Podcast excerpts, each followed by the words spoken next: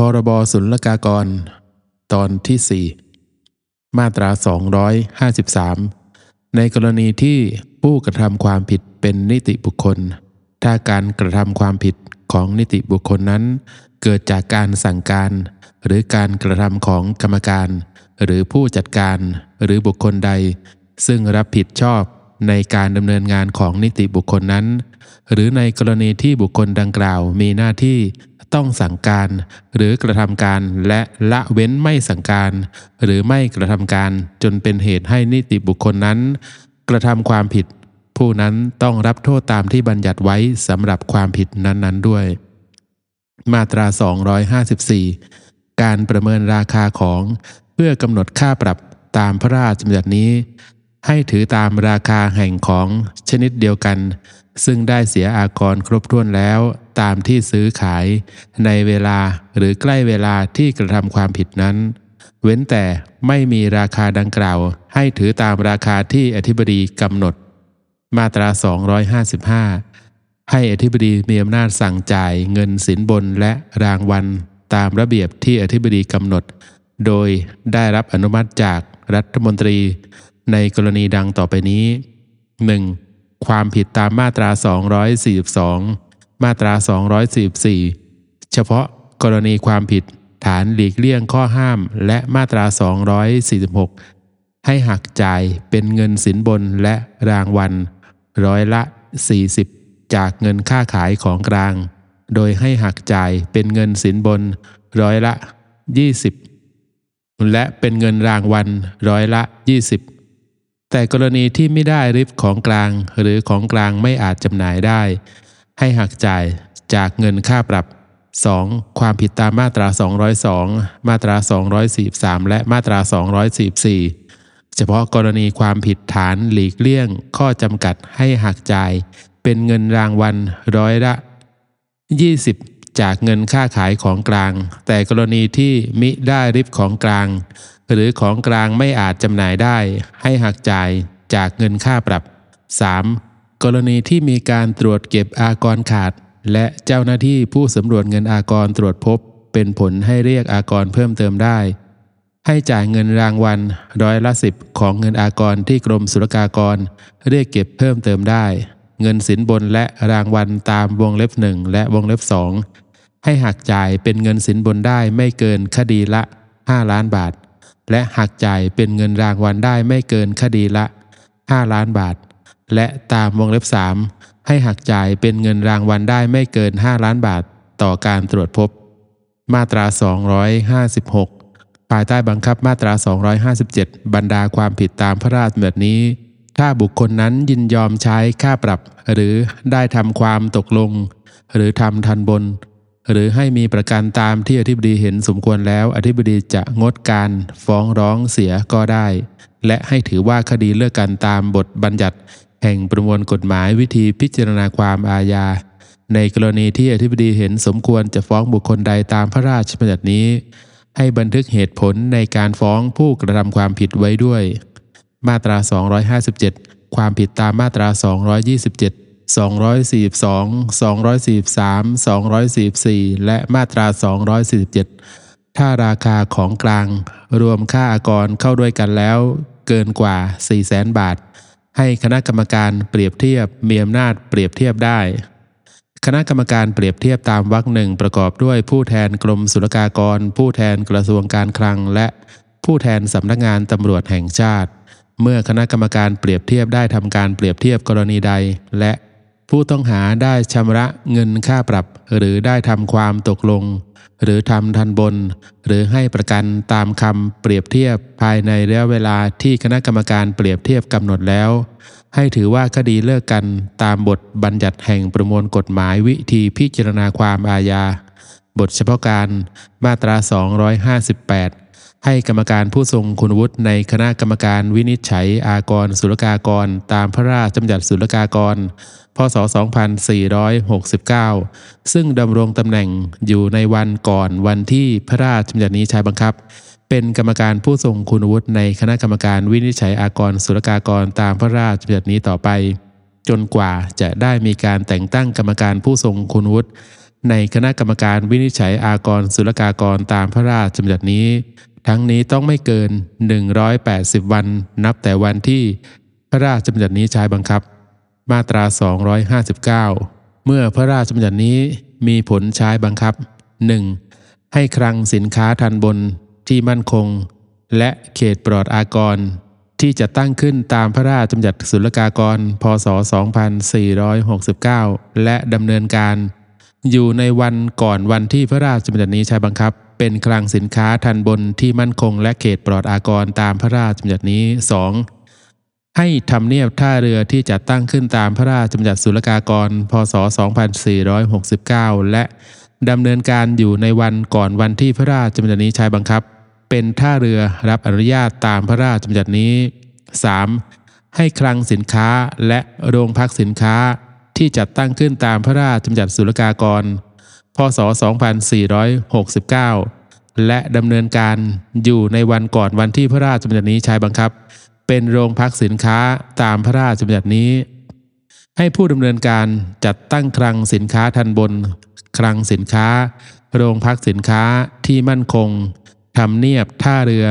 และเขตปลอดอากรตามวรรคหนึ่ง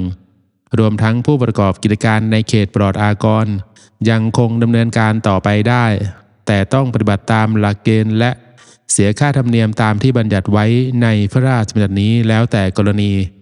ในกรณีที่ผู้ดำเนินการตามวรรคสองฝ่าฝืน หรือไม่ปฏิบัติตามหลักเกณฑ์ หรือไม่เสียค่าธรรมเนียมตามที่บัญญัติไว้ในพระราชบัญญัตินี้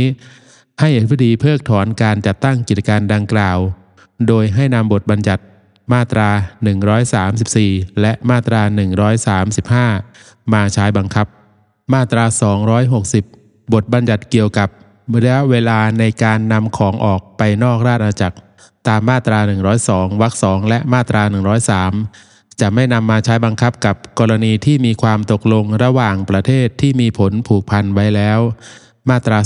261ให้อธิบดีมีอำนาจพิจารณาสั่งจ่ายเงินสินบน หรือรางวัลในกรณีที่ตรวจพบ การกระทำความผิด หรือตรวจพบ การเก็บอากรขาด ก่อนวันที่พระราชบัญญัตินี้ใช้บังคับ ตามอัตราที่กำหนดไว้ในมาตรา 102 ตรี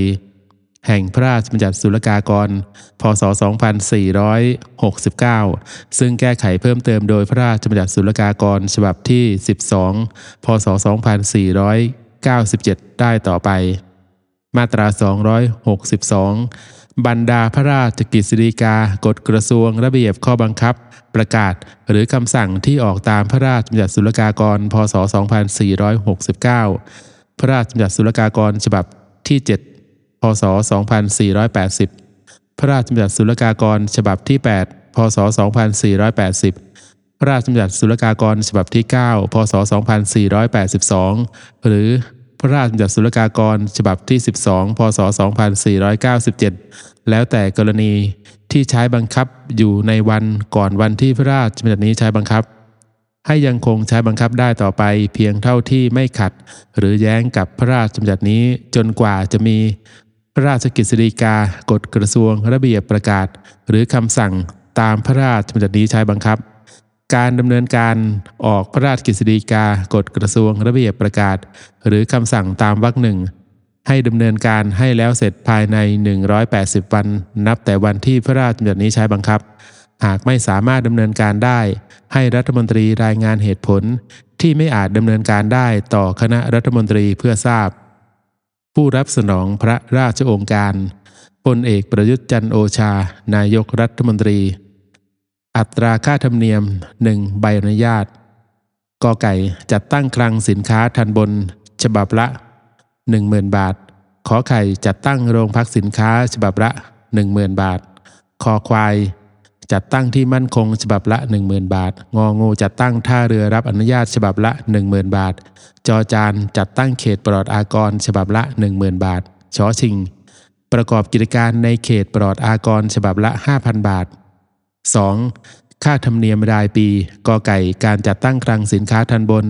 โรงพักสินค้าที่มั่นคง ท่าเรือรับอนุญาตและเขตปลอดอากร ปีละ 450,000 บาท ขอไข่การประกอบกิจการในเขตปลอดอากร ปีละ 45,000 บาท 3. การดำเนินพิธีการศุลกากรกอไก่ การยื่นใบขนสินค้าฉบับละ 200 บาท ขอไข่การขอบันทึกข้อมูลเข้าสู่ระบบข้อมูลทางอิเล็กทรอนิกส์ฉบับละ 100 บาท 4. การดำเนินการนอกเวลาที่กำหนดตามมาตรา 56กไก่ขอเปิดที่ทำการพิเศษณศุลกะสถาน รายละ 400 บาทต่อครั้ง ขอไข่ ประจำการในเรือขาเข้าหรือขาออก หรือในเรือลำเลียง ลำละ 500 บาทต่อวัน คอควาย ประจำการในคลังสินค้าทันบน โรงพักสินค้าที่มั่นคง ท่าเรือรับอนุญาตหรือศุลกะสถานเพื่อตรวจปล่อยของ ใบขนสินค้าฉบับละ 200 บาท งองู ประจำการในศุลกะสถาน หรือสถานที่อื่นนอกจากกอไก่ขอไข่และคอควาย รายละ 200 บาทต่อครั้ง 5. ใบปล่อยเรือขาออก หรืออากาศยานขาออกกอไก่กรณีออกไปนอกราชอาณาจักรลำละ 200 บาท ขอไข่ กรณีออกไปยังท่าหรือสนามบิน ที่เป็นด่านศุลกากรอื่นลำละ 100 บาท 6. ใบปล่อยสินค้าและปล่อยเรือ ตามมาตรา 185 ลำละ 100 บาท 7. การประจำการในเรือ ตามมาตรา 75 ลำละ 200 บาทต่อวัน 8. การตรวจของณสถานประกอบการสถานที่อื่นที่เกี่ยวข้อง หรือยานพาหนะใดตามมาตรา 162กอไก่ค่าเดินทางกิโลเมตรละ 20 บาท แต่ไม่น้อยกว่า 100 บาท ขอไข่ค่าธรรมเนียมประจำวันคนละ 400 บาท 7. การร้องขอให้พิจารณาเป็นการล่วงหน้าตามมาตรา 18 กอไก่การกำหนดราคาศุลกากรฉบับละ